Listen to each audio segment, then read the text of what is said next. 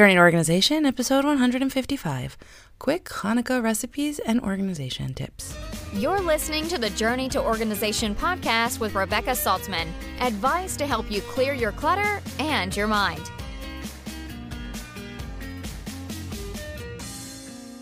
Hello and welcome to the Journey to Organization podcast. I'm your host, Rebecca Saltzman, and today I have an all star guest list Naomi Nachman, Rosa Seidenwar, and Tamar Ansh, each of whom will share with us their quick tips for Hanukkah cooking and how to organize in the kitchen.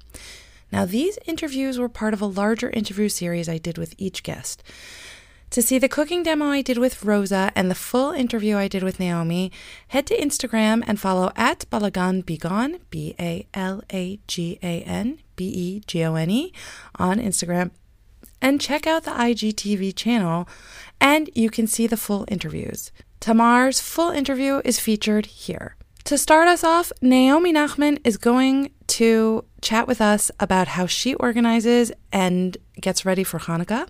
She is the Aussie Gourmet, and you can find her new book, Perfect for Pesach, on Amazon. Check the show notes for the link. You can also follow her on Instagram at Naomi Nachman. So without further ado, you can hear me chatting with Naomi about her famous cheesy latkes, some quick tips to avoid cooking every night on Hanukkah, and best practices for freezing food, and food she always loves to keep on hand. So Hanukkah's coming, and I love Hanukkah. Hanukkah's like probably one of my favorite holidays after Purim. Actually, Purim's my favorite. Um, Pesach's mine. Pesach is yours. Love it. You know, I love Pesach a lot more now that we only have one Seder. no, you you jipped, you jipped. That's what my kids think. I'm like, nope, because you don't make the Seder. right, but you're all that hard work for one Seder. Come on, at least get two out of it. Just uh, joking. I'd rather I'd rather be business on have one Seder. what what Seder is pretty awesome. Also, it's like very enjoyable. It's less tiring. I think two day Yontif is Right. hard. Well, you know, can we just? I know we're talking about Hanukkah, but one thing Yeah. I want to say about Pesach. Yeah. Pesach this year is going to be two days for you because it's starting off with. Shabbos. Shabbat comes first, then you're going to be rest all Shabbat afternoon, and then you're going to be wired and awake for the Seder. It'll be it'll be great. Shabbat. So, uh, what are some ways we can organize ourselves? Hanukkah this year comes out on a Thursday evening, so we also have to get ready for Shabbat. What are some things we can do to organize ourselves so we can have some great Hanukkah meals? Uh, also, enjoy the candles and and just prep ourselves. What are some maybe fast recipes or tips and tricks we can do to organize and get ready? Okay, With less just say one stress. I grew up in Australia where Hanukkah's in the summer. We went to camp during Hanukkah. Okay. We lit candles at nine o'clock at night, you know? You ate dinner and then you lit candles like Okay. a few hours later. Um, yeah, super weird. Um, okay, you know, you try to be organized as much as you can. Start Right. earlier on in the week with knowing at least what you're going to make. Make your Hanukkah menu Sunday night before Hanukkah. Okay. So like four days before. That will definitely help. Know what parties you're going to, do the shopping. Those kind of things will help. Because fried food is all Hanukkah is all about fried food, and fried food is best fresh. Okay. So maybe like during the day, you'll make the batter for something that you want to um, fry up later. You know, there's no rhyme or reason to, not to do that. You know, if you can prep your vegetables. I've got a recipe in my book for crumbed crumb zucchini, Okay. and then you fry it. Um, and beer battered broccoli, delicious. I literally make those a few times a year. Of course, one of those being Hanukkah. okay. Um, but you know, prepare the batter in the afternoon and clean up that broccoli in the afternoon. You know, don't have to wait. You know, earlier on in the day, you don't have to wait till candle lighting to like, okay, let's now make something. You know, have it prepped, light the candles, sit, chill. Then afterwards, also get the kids involved. right. I'm down with in the getting the kids involved. Help, you know, like Yeah. you, or if your kids are, you know, everyone's in a different situation these days, and people aren't traveling, and you're not with the grandparents. There aren't going to be these grand Hanukkah parties. That's okay. We've learned to accept that this year, since Purim or Pesach, world is different. Right. Um, but just just try to plan those menus ahead. I think Okay. that's really really important. And don't go crazy. You know, don't go crazy. So, in terms of like freezing food, How correct. how can what are some things that freeze really well and what are like recipes or starters that we could do to freeze that we could just pull out of the freezer and then make? So in general, things in a sauce freeze well. Things in Meatballs, sauce. Okay. cabbage, like any are, are great. Also, Okay. a lot of things where people think like, oh, you can't freeze that. I'm like, yes, you can if you know how to freeze it well. Actually, in my book, Perfect for Pesach, Okay. um, sold over 14,000 copies, and I, there Amazing. are copies copies coming to Israel, more copies. My daughter has a bunch of my books also in Beit Shemesh. Okay. anybody wants to reach out um, at a slightly better price in the bookstores. Um, but they are available on, on, on Amazon. Um, Amazing. but but I, I say it's all about the reheating process. Okay. You can freeze potato kugel. People are like, what? And I'm like, yes, it goes, but you reheat it freezer to oven. You never let it to frost. Or also those freezer particles to frost and Oh. make water pools inside of the little Okay. pockets of potato and get Right. watery and disgusting. So freeze it to oven. So that's another really good tip. Don't let the, the food to frost okay. So when Um, you freeze it, then really well. how do you freeze it so that it can go straight into the oven? Like, do you just in a in a uh, 9 by 13 tin pan okay? or an oven to tableware dish. but in the freezer, like it, the drastic temperature change in the glass, like, won't make a difference. If if the glass is Pyrex or Yeah. something can go into the freezer and into the oven. Oh, great! I thought there would be too much. Yeah. Oh, good to know. yeah, yeah, tip. yeah. Yeah, yeah. Okay. To- I'm pretty sure I've, I've, I've done it in with my American stuff, so hopefully the Israeli stuff will. We get Pyrex. a Yeah. lot of the a lot of the listeners are in America, actually. Okay, so Yeah. so 9 by 13 pans, you know? Okay. It's great. All right. Um, okay, so if you, besides for, you mentioned to me that you could freeze latkes. What do you do? You form them and then. No, no, no, no, no, no, no, no. Cheese latkes can be frozen. My Okay. cheese latkes can be frozen. Okay, so you have a recipe for cheese latkes in your new book. They are amazing, amazing. It's my mother's recipe. I will not take credit for it. It's my mother's recipe, but she, you know, you, she used to just throw things in a bowl, just, you know, and got it right every time. But I'm like, Mom, I need it for my book. We have to measure it. So we spent the time measuring it. It was Okay. great. That's a nice way to have a good experience with your mom. Oh, it was fantastic. It must have been a really great experience. Yeah, yeah. My, my both my parents were here. Two, my parents came for Pesach two years ago, Yeah. and my dad makes an amazing spaghetti bolognese. So I wanted Oh. his recipe, and he's like, "Throw in a few glugs of wine." I'm like, "Dad," and I write this story in the intro to, into the recipe. I'm like, "They won't know at Art Scroll what glugs of wine is. I need a measurement, Dad." So he goes, you know, chuck in a cup. He's got a real thick Australian accent. Throw in a cup of, you know, what red wine. So we did it by taste, and we got a great recipe. So that's Amazing. it. So the cheese latkes can be made. My suggestion is you can double, triple them, Okay. have them in the fridge. They stay in the fridge all week, and that they're great for a lunch snack or, or you know lunch or a snack or dinner. Like they're great. Just heat them up. So actually fry them and then and then heat them up. Yeah. Okay, so you can reheat them in the oven and same thing goes straight from the freezer to the oven. Yeah, we we actually those never make it to the freezer because they get eaten too fast, but they can be frozen. Okay. All right. So, any other really great tips to organize ourselves, not necessarily just before Hanukkah, but in general to to really To make, life that easier. Yeah. if you're making a roast for Shabbos, right? Okay. That's got sauce or something. Make two. Throw one in the freezer. Okay. Why not? You know. Um, let's talk about soups. Okay. Like, in fact, as we speak, um, we're prepping some vegetable soup. Go to the fridge once a week, see what's in there, and make soup. Anything that is not fresh from the anything that's from Oh, the like week leftovers. leftovers. I call Yeah. it the kitchen sink vegetable soup. It's actually in uh, Perfect for Pesach book, but also Okay. in in my other books. Like I make a ton of different soups and just stuff I have in the house. okay. Shop your freezers. Don't laugh. We're talking about Pesach on Hanukkah, but like we're going to start thinking about clearing things out. Pesach is early this year. It's March, Okay. right? So so just in general, like use up what you have. You know, a can of chickpeas is great in a soup. Yeah. 100%. You Um, I have that in a few of my recipes, but um, soups freeze well. I always have the soup on hand. Um, schnitzel raw, bread. You know, do the schnitzel, make a whole bunch at once. Okay. Um, you know, the egg wash, like Yeah. flour, egg, breadcrumbs. Put it on a cookie sheet lined with parchment paper. Again, back to the cookie sheets again Right. And then have like in a pan, or even lay it up pieces of schnitzel, and you take two or three out and freshly fry them as you need it. You Uh-huh, let got it. So like those kind of things really help Shabbat, especially now in the winter. Shabbos comes in at like four o'clock. Right, right. You know, I know what it's like in Israel, but it comes in really early. Yeah, So it's early. I can't, I can't, I can't, you know, manage those first Fridays are crazy. Um, find those recipes that are easy to make that your family enjoys. Also, get the kids involved in planning a menu. That always really helps with uh, getting the kids to eat, especially the picky ones. Okay. They have a voice in your in your dinner choice, and that will give a chance for them to eat it. You know, right.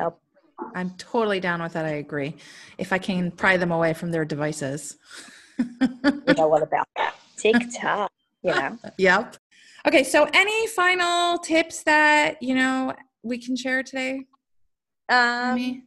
just stay stay on top of things and sometimes you know ordering out is great I'm down with that too. don't get bogged down with you know enjoy life i love cooking you know you don't have to go out to eat fancy but sometimes once a week give yourself that night off treat yourself you know Right. self-care is ordering something in for the family or just a simple you know a simple a low-key dinner um, in my house, they all make fun of me. There's either nothing to eat or 20 dishes for dinner. so it depends on what's going on. But We're big fans of uh, breakfast for dinner. So some nights we have pancakes, some nights we have omelets. It's right, so it's a whole so dinner. we'll usually have right. No, why not? You know, Yeah. sometimes we have, you know, just even like a simple chicken.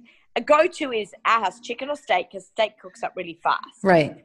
I live in a neighborhood where we have a supermarket called, supermarket called Gourmet Glatt. So I'll buy pre-breaded schnitzel, fry that up with you know Oh, fries and salad. You know, Chips, right.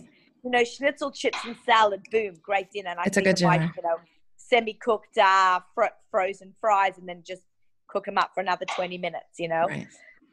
so you know not so healthy but you know try to have also if you're getting the kids to eat healthy when they come home from school have a you guys finish much earlier than we do in new york but like in, in new york My kids aren't even going to school.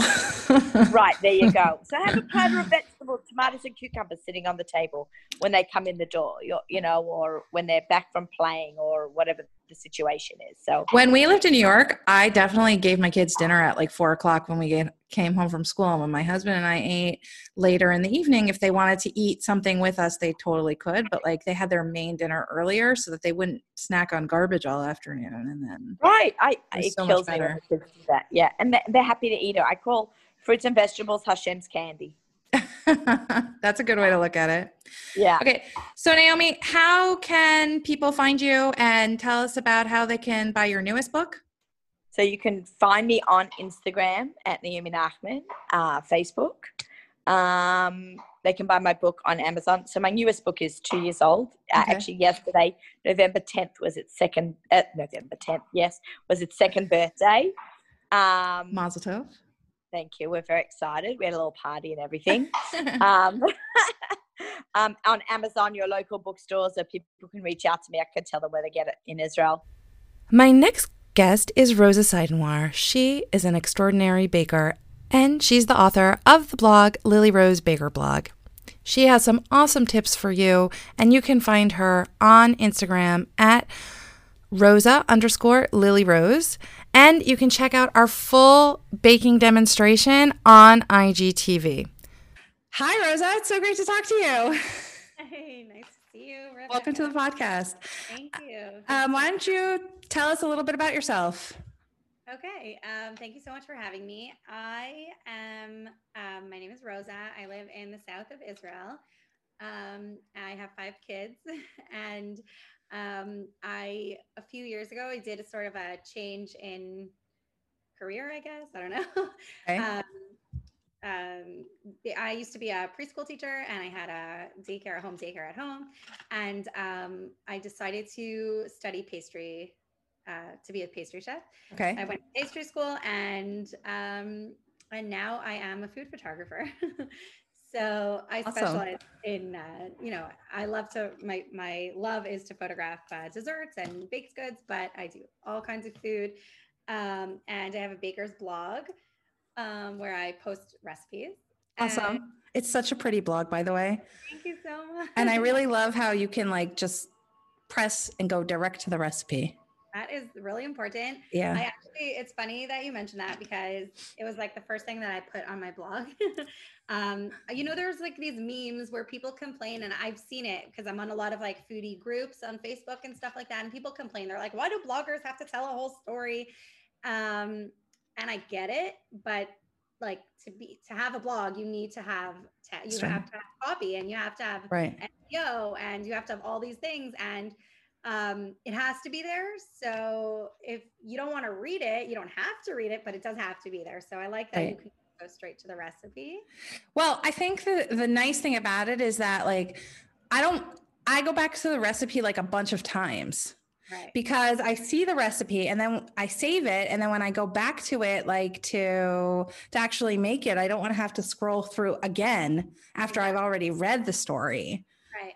And the truth is that most of my blogs don't have stories. Like Okay. There I do there is always like a, some introduction paragraph about the recipe, about why I like to make it or whatever, but it's it's just a short paragraph. Um, what I like to put in my blog is actually helpful things that you will like questions that you would ask. Like I'm answering your questions in my blog. So um, I'll say, can you freeze these muffins, for example? That's one of my paragraphs in my blog, even before you get to it. Or what ingredients do you need to make this recipe? Or Right. why should I make this recipe? Or, you know, I, I try and an- anticipate what questions you might have and then I answer them so that it's actually a resource and not an annoying, you know, story. Okay, awesome. Um, so we actually just made Hanukkah muffins together. I'm going to call them Hanukkah Hanukkah donuts together. Okay. okay. They're what do you officially call the recipe? They're donut muffins. Donut sugar muffins. Okay. So cinnamon sugar donut muffins that we just made. We were I was talking with Rosa and I was like, we need like a I need like standing and making like fried donuts like sufganiyot is really time consuming because those are yeast donuts and they take a lot of time and it, it's like a lot of like patchki and i don't know about you but i don't have a lot of free time. And, and and that's not really i don't enjoy baking that much so that's not how i really want to spend my time. So so i feel like we just did this demo and if you want to see it you can check it out on instagram on youtube on facebook wherever and you can watch me in my kitchen cooking because we did it together rosa directed me and like what I liked about this recipe was I didn't even need to pull out my mixer. It was it was pretty fast and easy. Uh, it took total like 15 minutes probably, and I, d- I don't know. It was and it smells so good. I haven't tasted them yet, but it smells super Yeah. good. It does make the house smell really good when they're baked. Amazing. Yeah. So, what I love about this is that, okay, so like we said, this particular recipe, it was pretty fast to make. It wasn't a lot of patchki because you don't have to stand there and fry everything. It's perfect for Hanukkah because it's chalavi and it has oil in it, right? So, like you hit like the boat, it's dairy and it has oil in it. And it's great because I could make them now. If, like, well, now we're, it's not Hanukkah when we're talking, recording this. So I can make them now and, um, and freeze them. Yeah. I mean, I don't think they're going to last that long. Well, that's what I always say about like in a lot of my recipes when I, you know, I like to answer the question, can these freeze? And I usually write they can freeze, they freeze beautifully, but they're not going to make it to the freezer. um, because once that smell, I mean, especially now with all the kids home, right. like the minute I have anything like that going on in my kitchen, people come out of their rooms, you know, out of their classes, and they're like, "What are you making?" Their your kids must uh must be happy all the time with all the baked goods that you make. they are, but like it's also a little frustrating because I I photograph everything that I make. Yeah. So, um, like this week, I actually have been doing, like you said, standing over the oven frying, which not my favorite thing. The stove, not my favorite thing to do, but I've been doing it for the blog, and so I have like um, I've been I've been having a lot of donuts in the house. And the kids keep saying, "Can I eat this now? Can I eat this now?" And I keep saying, "No, not yet, not yet. No, I have to photograph them. Don't touch anything on this counter. You cannot touch."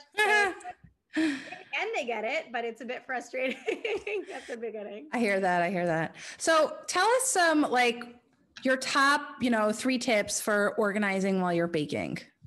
Okay, so I actually touched upon this um, in, when we were baking just now in the live. I would say number one, without a question, is to do a mise en place. So Okay. mise en place is a French term, but it basically just means putting everything in its place, and you, it, it's basically preparing for the baking. Um, and I would, I don't, I'm not really a cook. I don't do much cooking at home, um, but Who feed your Sorry, I kids? bake, I bake, it's enough. but um, it works for cooking too. So basically, um, one way to do it is you get out a whole bunch of little bowls.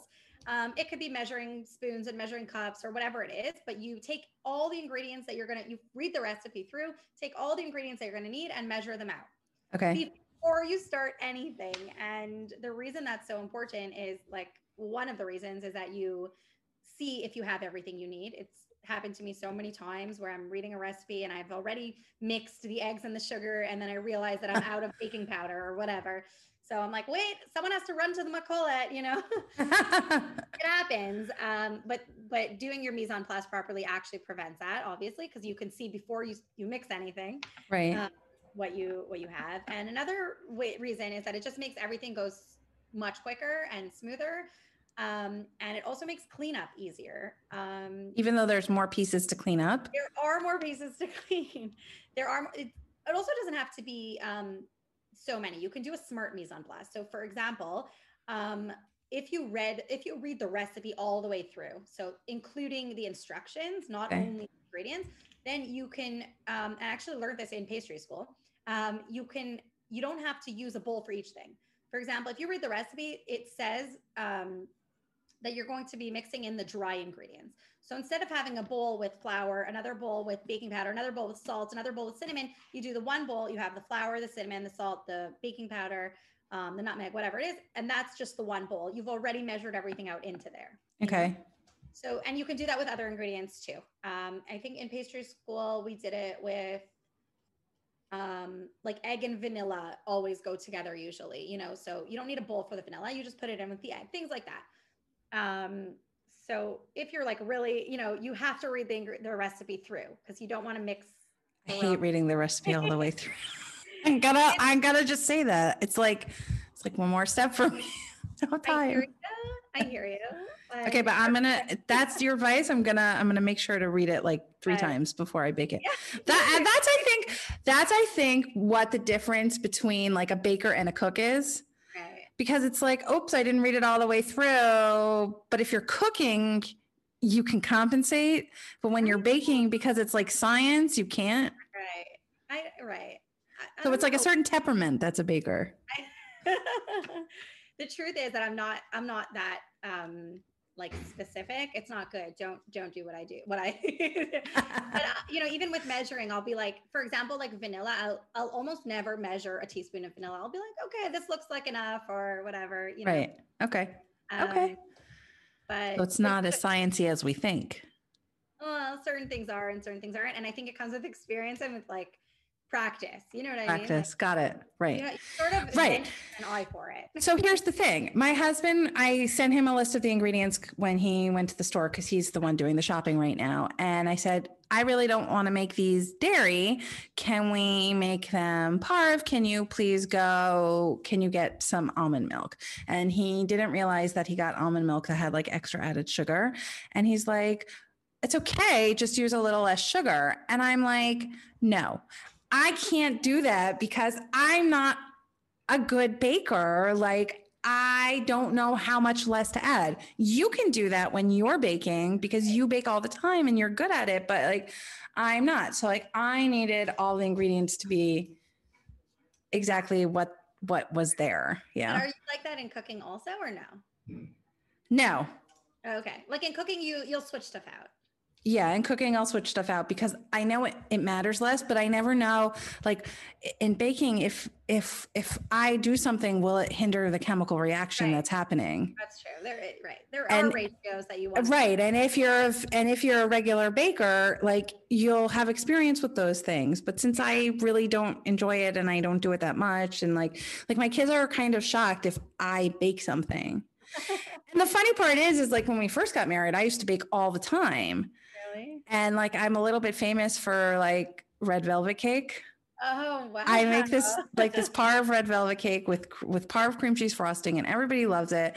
And although Israelis think it's weird, but it's definitely like an American cake. It is American. Yeah, but um, I used to bake that. I used to make apple turnovers. Like I used to do all sorts of things. And then my, I guess after our oldest son was born, my husband just sort of took it over and. The only thing I ever made was challah. And so my kids are like really shocked if I'm actually Right. making something. I love that. Okay, cool. That sounds good. We have we have a good division of labor in our house, That's I what think. Saying. I Yeah. wouldn't complain. Yeah. Um, no, I'm totally not complaining. Just saying like I don't feel comfortable making I hear you. making those adjustments because I just don't feel like I'm experienced enough. Anyway, okay. So, what are some other tips? So, we talked about the mise en place. en What else? my, my number one tip. My second tip I would say is um and this is a bit polarizing actually. I would say clean as you go. Okay, um, not if you're doing a cooking demonstration. Right? well, look, what you did I think was really great. You everything that you finished using, you put straight into the sink. Yeah. To me, that's clean as you go. Like that's Okay. enough. In other words, you will have to your sink of dishes later, but you don't have it now all over the counter in your space. You know Right. I mean? Right. So, so I really so that I even mean that as Thanks for noticing that. Of course. Well, I'm impressed. And I think that's a really, really smart thing to do because I'll also, so you, if you're doing the mise en place, then your ingredients are already away.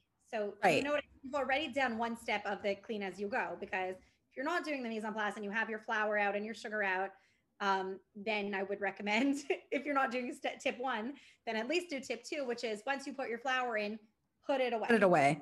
Right. it on the counter. Right. So as soon as I put it into the bowl for for mise en place, I I put the flour straight back into the cabinet. Exactly. By the way, another plus to preparing your ingredients in advance is that then they have a chance to come to room temperature, right? Right. Yes. It, so not all recipes you want things to room temperature, but most baking ones you do. Although not like doughs. Not like, doughs. Okay. um, some doughs. It depends. Obviously, it's not um. There's not a one hard fast rule. But for example, um, for like um, I can't remember the name right now. For pastry dough, basically. Okay. like a pie crust? Yeah, like it, like um, flaky dough. I don't know. Oh. I don't know what you call it in English. Oh, pastry dough. Puff pastry dough. Puff Yeah. pastry. not puff pastry because that's a whole other thing. But, Oh, okay. but yeah, but pastry dough in Hebrew Okay. called um, which means like uh, flaky. Okay. Uh, you actually need cold butter and cold ingredients. Some people, some pastry chefs even put their flour in the fridge to or freezer to cool down before Okay. they start. Um, but okay, I, that's a tangent for another time.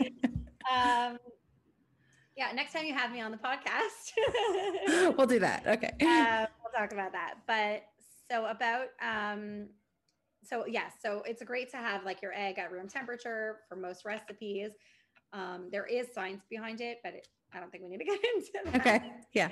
Um, anyway, so that is really good. Plus, um, yeah. So I, I like preparing in advance. I like cleaning as you go. Okay. And number three. Okay, so for my third tip, I would say have fun. Oh, that's a good one. I think that's a good one because, like you said, you you're not a baker. Um, I think that anyone can be a baker. I don't think you have to be a baker to be a baker. Okay. uh, to bake, okay. I would, let me change that. I don't think you have to be a baker to bake. Um, I think that, like you saw when we we put this recipe together in 15 minutes, I bet you if you weren't listening to me the whole time, you would be able to do it even quicker. Um, and it's pretty straightforward, you know, as it is. Even if you wanted to use the the almond milk with the vanilla, for example, with, with um with Extra sugar. you know, even if you didn't change the sugar amounts, it'll be a little sweeter. These are sweet donuts. You know what I mean? Like, I, one of the things I think that stops people is that they they tell themselves, "Oh, I'm not a baker. Oh, I can't," you know. and um, if you sort of like let go and just have fun and enjoy the experience, um, bring little ones into the kitchen with you if you can, if you have them around, or bigger ones. Um, you know, just like sort of let go and have fun, then it yeah. actually is fun. Um, I find baking to be super therapeutic for me. It's just like, you know, me and ingredients, and you know, I can sort of just like. Well, what I like about it is that, like, when I'm making challah, I see I need to focus. So if there was something else going on, it, it it's like I have to go into this whole funnel where I like I or a tunnel. Like I have to have tunnel vision to to to bake so that I because you have to count uh you know you're you're counting out your even even when you're preparing at the beginning like for right. so i make challah right. so you got to count the the cups of flour because if you put in an extra cup what was you you know like so so i feel like you're you're in the zone and and it's a way to like tune out the outside world. And to forget all your worries. So if you have worries start baking. I mean who doesn't have worries? Right. How can people reach you if they have a question and tell everybody what you're up to? Okay so um, you guys can find me on Instagram. That's where I spend most of my day. um, my Instagram is at Rosa underscore Lily Rose, L I L Y R O S E. Um, and um, you can also find me at my blog where I share lots of yummy recipes and easy recipes is mainly what you'll find there. Um, like the recipe that Rebekah and I just baked. Um, my blog is lilyrosebakersblog.com.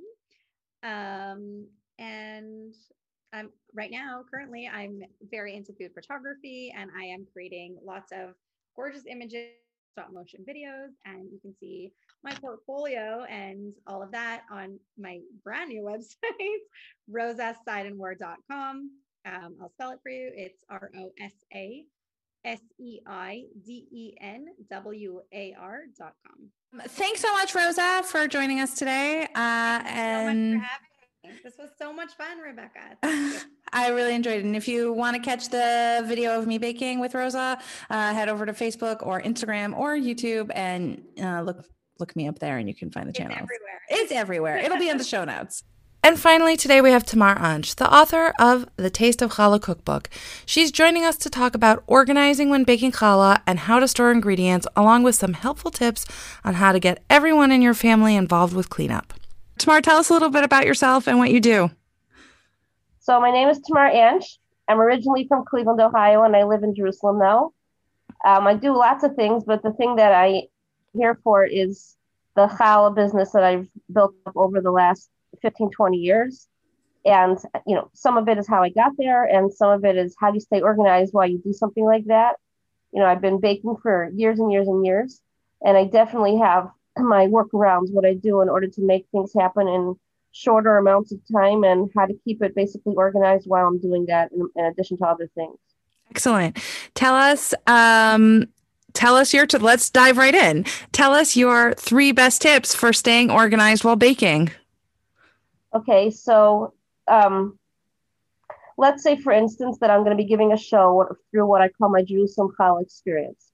So I've learned that if I'm going to go to a show, I have to make sure that I come with a certain amount of things and that they are prepared in advance. Now, you could take that and apply it to your own life too.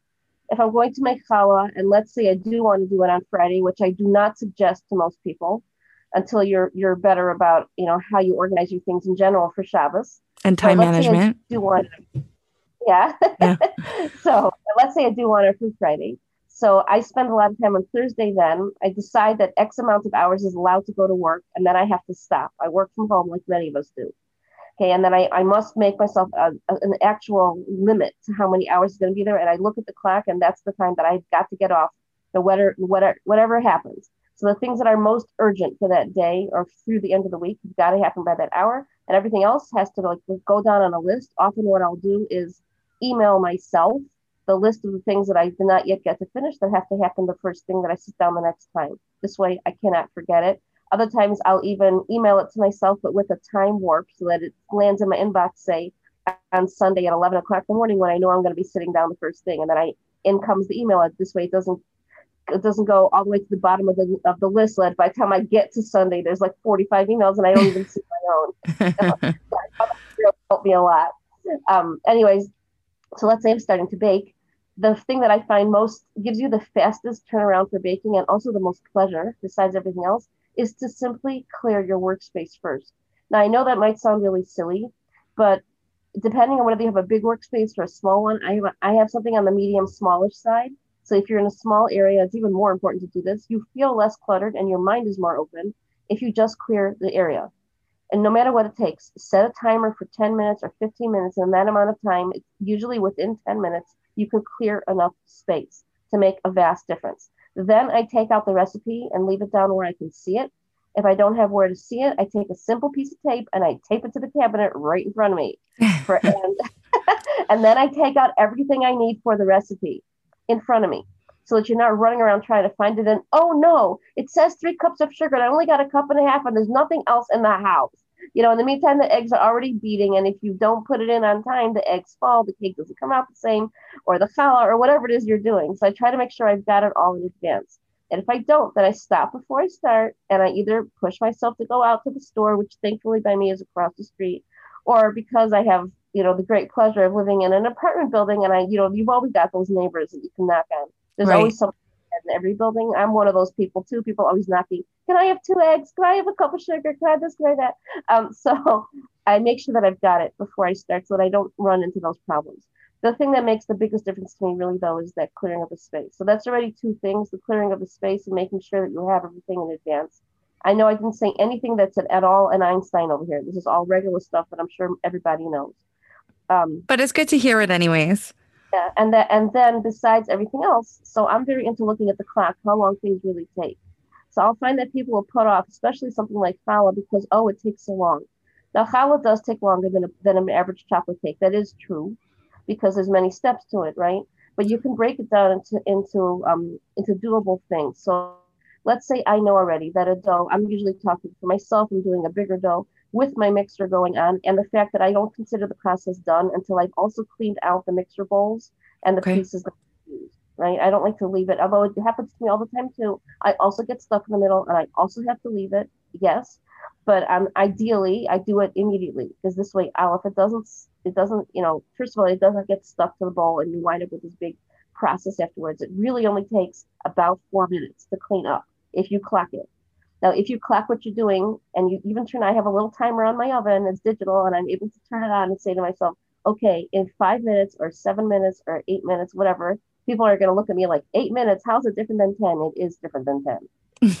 I time, right? If yeah. I tell you, and even when I when I would drive to somebody and I wanted to tell them to be outside to wait for me, I could literally tell them eight minutes. Okay, sometimes yes, traffic will stop things, but if I, I know it usually really takes about four minutes to get there, so I would say eight minutes because I knew where I am, that I knew it's going to take a little longer because of the traffic all around me.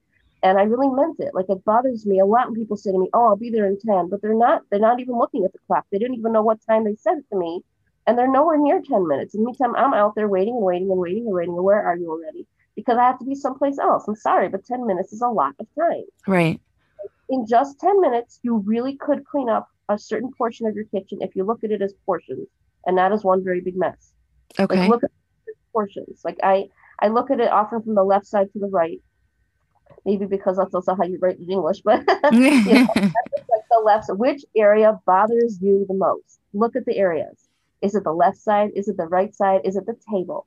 Whichever area. Don't walk around and around and around and around and around, just doing a little bit of each thing. Pick one area: the table, the sink, the area that you were just baking at, whichever the area is, and only clean that one side till it's all done. Then you turn around. I learned this from a friend of mine who was super organized. I'm nowhere near as organized as her, but there's a very, very good tip.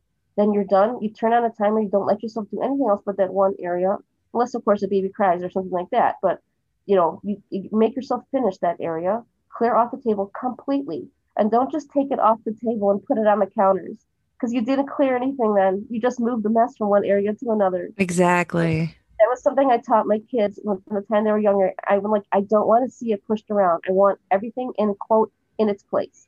everything in a home is how I used to call it. Right. You Yeah. have to first put everything in a home. Like you got to give everything a space to live before you're able to do that. But that's a whole nother episode, I think. yeah, the whole other thing. But well, let's just say your sugar usually goes here, your salt usually goes there, and then napkins on the table usually go here. You don't know what it is. It's it's little bits and bobs or whatever. Two two pieces of tuna that no one finished, throw it in the garbage. Then you don't have to store it.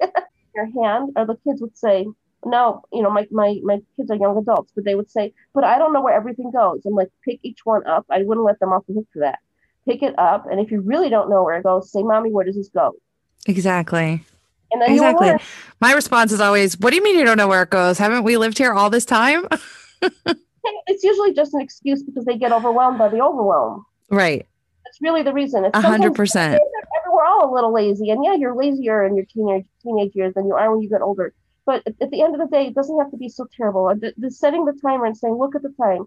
In ten minutes, if everyone does something, and let's say you have three people there with you, and you split up the work between all four of you, in ten minutes, that's forty minutes of time. If it's joint, you could really accomplish a lot in the kitchen. Right. So like it, really the honest truth, the best tip that I have is to do all this on Wednesday night. So that when, as I get into Thursday, it doesn't have to be such a big, big deal. I try to do my shopping in advance of Thursday. Thursdays, and if you live in Jerusalem especially, it's a crazy day in every store. Like, Right. Why triple the time when I could do it in half the time? If you just go out on Tuesday or Wednesday, it's so much easier to shop then. People are not out there with as much pressure as it is then. But let's go back to the kitchen. I would, and you know, it would say say it was me and my and my girls. I would say each person's going to pick one side. One of us is the milkit side, one of us the fleshik side, one of us walk, you know, that part where you're walking around putting everything in place, kind of thing. Mhm. You know, and, and then and then set a timer. Like it doesn't have to be so terrible, but we are not leaving this room until it's done. And sometimes, yeah, the mess was bigger. It took one like half an hour, 45 minutes each person. But if you leave it to one person, it's an all night thing. Right. If you leave it to three, then it can really be done. And it actually is more pleasant to be with. Exactly. You could turn on a little music, you know. I also think it it's faster when you're working with other people because you're motivated because you're all working together. And you also don't get as tired as quickly or as overwhelmed by it. Like just seeing Right. the mess starting to, to disappear gives you its own motivation. Right. And Knowing that you're not alone. want to talk to you or they're not interested in whatever. So I tell them, so put in earphones and you could talk to a friend. I don't mind if you talk to the friend as long as we're working. But to sit on the couch and talk to the friend while I'm working, like that's sorry, like it's not. oh, so okay, like I want everyone doing it together. Even when they say to you they could do it later, yes, they probably will do it later. But and they and they, and they and it's not that I didn't trust that they're going to do it later, but I want to do it now and get it done together because together works that much better. Ah. And then you look around and like to see all the dishes, and to me also like you know, let's say you're washing dishes by hand. Yeah. So you put them on those schmata things that go down on your counter. Right. And that is better than nothing, you know, but really it's really nice if you do it all the way. Like it can't say this always happened, but to do it all the way meant that, you know, you finish the dishes and while they're drying, it takes generally speaking 10, 20 minutes maybe for dishes to air dry. While Right. it's had sleep before, and then you turn around and go back to the things on the counter and really put them all away. Now that really gives you a real present. We always say in our house, teamwork make teamwork makes the dream work. Like if we all work together, we all get to have all the things we want to have because we are spending less time doing like the yucky tasks, like the dishes and whatever. And then if you help me do these things, then I can help you with whatever you need help with, you know? And once once everybody understands that, it's a lot easier to get everybody on the on board. Yeah, or like they want to go out, I should take them wherever. I'm like, I'm fine. We're gonna go out, and as soon as instead of saying we're not going until the kitchen's done, which is a negative way to talk when you're the parent, instead I would say we're going out just as soon as this is done. The faster it's done, the faster we get out of here. You know, and um, that often helped.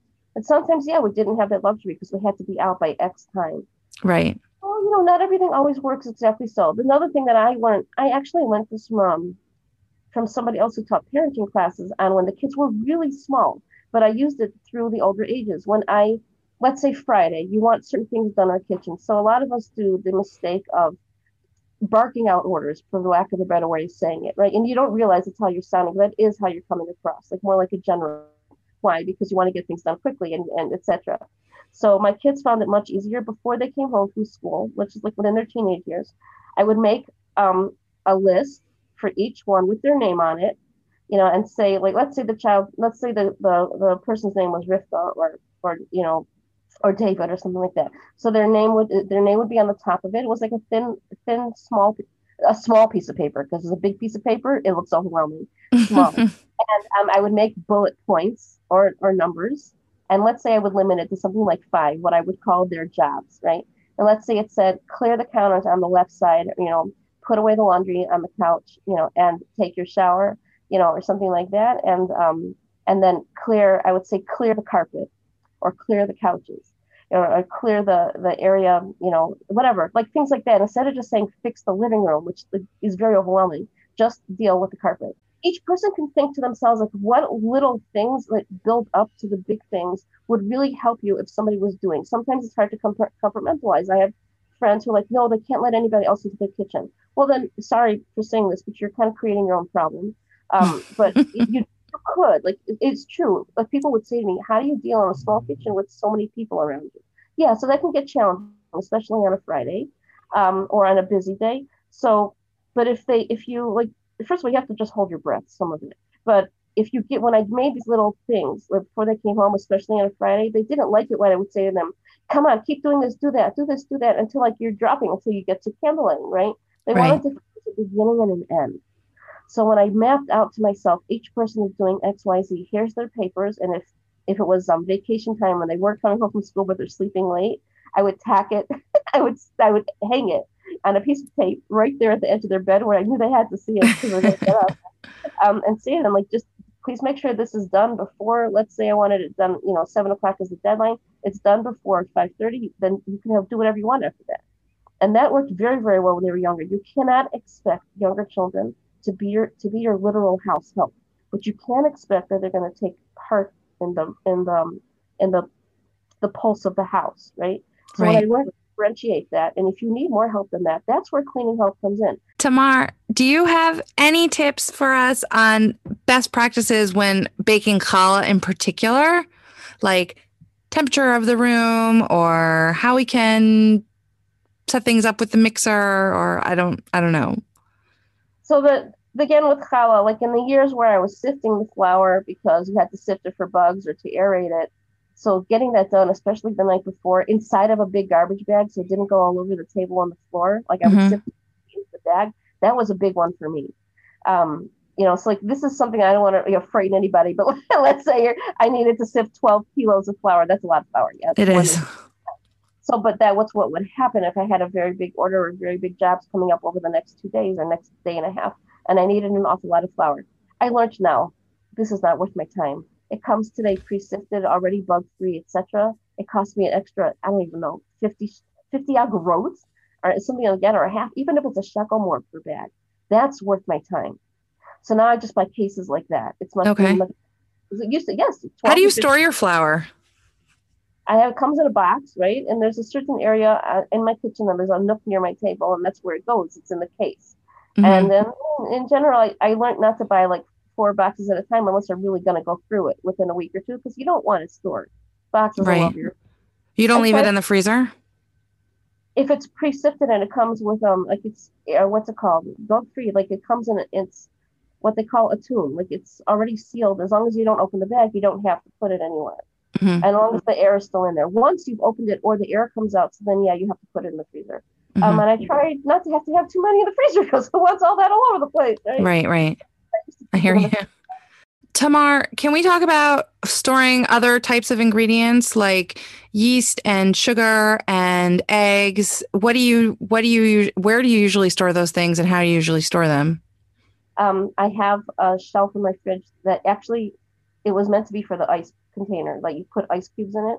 It's my freezers. I took it out from there. I don't need to store that amount of ice all the time. Okay. And I instead of the silly egg tray they give you, which only holds 12 eggs. I mean, I guess if you live alone and you're only going to use one egg a day, 12 eggs helps you. But 12 eggs helps if you're cooking, like eight eggs already goes into an average kugel. If I'm talking about a big one, like a potato kugel, and and challah, you need another three or four, and like that's ready to hold 20, 12 eggs. So without even eating anything in the weekdays. So whatever, I take them out of the trays. The trays are dirty and they have a lot of little like pieces of you don't know what and a lot of times bugs in them too. So I'll take out of the first tray. So I have some refrigerated. I don't usually have room in the fridge for 40 eggs. So let's say 20 or 25 went in the fridge. I know those can sit there longer. And the ones that are yes still on the counter, those are the ones I'm using first so that they're they're used up. I try not to order too much, so that helps me. personally. Okay. And then as far as sugar and stuff like that, I don't know. Many, many years ago, I think someone even gave it to me for a wedding present. You know those big blue containers with the snap-on lids that I think they come from uh, Tupperware. Yeah. So I've got one for sugar, I've got one for cocoa, and I've got one. I used to have one for salt. Nowadays Okay. you can get like a kilo's clear containers. I keep those as storage. Okay. What about yeast? The bags I empty it into it and finish. You know, and then I throw the bags away. Um, yeast. So yeast is its own animal, and I'm always talking about on my, you know, follow shows and things like that. People don't know how to deal with yeast. If it's dry yeast, dry active yeast, you cannot just buy it and then leave it in the cabinet, even though it tells you it put on the package. Um, I do buy the bigger vacuum packed things. That yes, it's a lot of yeast at once, but this keeps me from having to run out every time I want to decide to throw together a, a quick dough or Right. struggle or whatever. And oh, there's no yeast in the house. So I buy it like that. I open the package. I pour it into a container with a good lid. Like in my case, it's an old Jif container, a peanut butter container with a screw-on lid. Okay. And um, that's all I'm using. It's there for I don't know how many years, at least 20.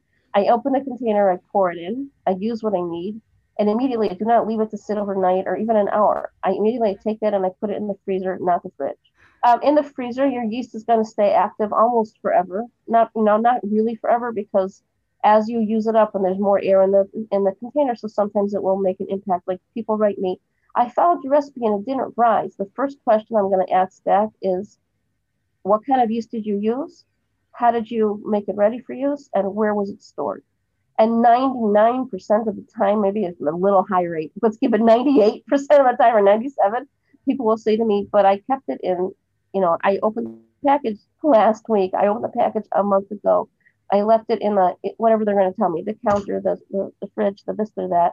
And they didn't seal it and it's not in the freezer, etc. I'll say to them, it's so totally not worth your time. Throw it in the garbage and go get yourself a new package and Yeah. do exactly what tell you. And every time measure what you're doing for for uh, let's say it's um a regular um amount of dough that I want to do a, a blessing on for for Hafrashas Challah. So there I'm using five pounds of flour, 2.25 kilos, and yes, I use between two to two and a teaspoon, two tablespoons or two or two, two, two tablespoons of plus a little bit more if you want to be a little extra on it.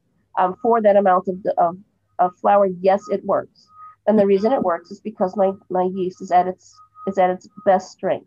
People say to me, but I put in four and five tablespoons, like, oh, convey on your kishkas, you know, and on your summit, and on your fioli. That amount of yeast, yeast to begin with, a commercial yeast like this is really not actually that good for us.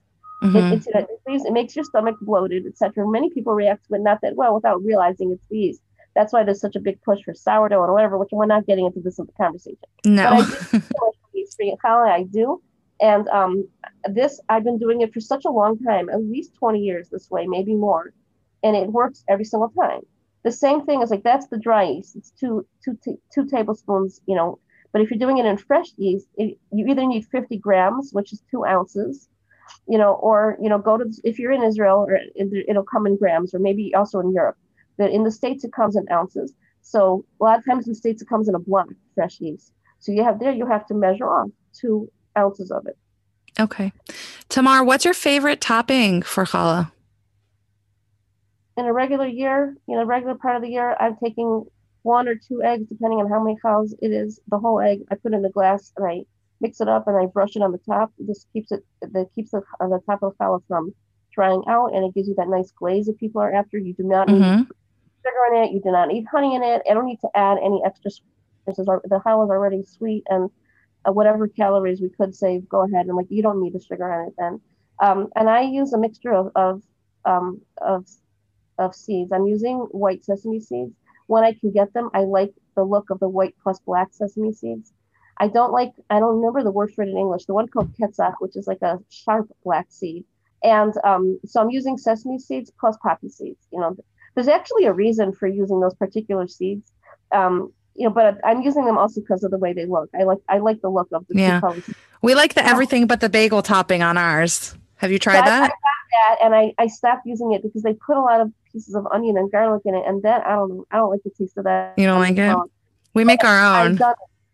Yeah, you could do. I also make my own. I've got one where I just put in to a container like nice pieces of oatmeal. You know, when it's like not the whole, completely whole, but not completely ground either. So you got, Mhm. And then sesame, you know, the different color seeds, and maybe also some pumpkin seeds, and um, Oh, pretty. sprinkle that on top, and also maybe a few, a few, uh, uh, what's it called, sunflower seeds, and then all together with the the white and black sesame seeds and the poppy seeds and the oat. You put that on top of like, especially there's something about whole wheat. People want to see that on top of. I like that a lot. Uh, not everybody else in the family likes it, so they sit there picking it off the top. so I want to stay traditional. I'm usually using sesame seeds and poppy seeds. Or okay. Tamar, how can everybody reach you? So I've got two websites, a JerusalemChallahExperience.com or a tasteofchallah.com. They both have a contact form on them. You're very willing to to get on there. And I run, um, I don't like to use the word newsletter because it's too heavy sounding. I call it my challah bites. It's uh, my challah community. And um, every time I'm doing an event, especially for just my community, it goes into that whenever when I want to be able to send out a nice story or a thought for the for the month or a thought about whatever um, holidays coming up or recipes I want to share, I put it onto that too. And uh, it's just, you know, a great place to be so that you go to the tasteofchallah.com or the Jerusalem Challah Experience. And there you say you want to get onto challah bites and then it, it puts you into the system. And when you go into the system, you also automatically get my free recipe download of what I call my incredible dough. I happen to be selling right now a challah braiding video, um, what I call the beginner's guide. You know, it's just the braiding with lots of tips. You come into my kitchen and I show you, I think it's six different kinds of braids, like a traditional six. Oh, um, okay. um, Is that your uh, favorite braid? The traditional one is the one that almost everybody wants to learn because that's the look that people are expecting to see of challah. Right. But a lot of people are stumped by it. So I did the traditional, and then I did two other types of sixes that are made very simply. One of them looks sort of like a Havdalah candle, and one of them is like built on two two kinds of threes. And then I did a really beautiful four in that one, plus a number of small ones. So Uh-huh. that one's on sale right now. I take and- it simple. I do the one strand. The one strand that what that you just turn it into a roll. The- no, like the one strand that you roll into a challah, like you make it into an S and then a figure eight, and then you tuck the Oh, ends in. Yes, I, I have. I, I know how to do that one too. I like my sixes. Um, I just I like the rhythm to it. Yeah. you know, whatever. So and then and then in the next few weeks, I'm going to be building out a number of more. Instead of like downloading people too much at once, I wanted to make my grading videos into short, um, understandable and doable bits. So each one is around. Well, right now I have the one, and I my next one is coming out soon.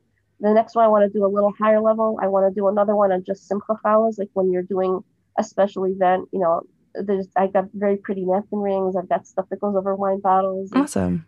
you know, it's really fun stuff.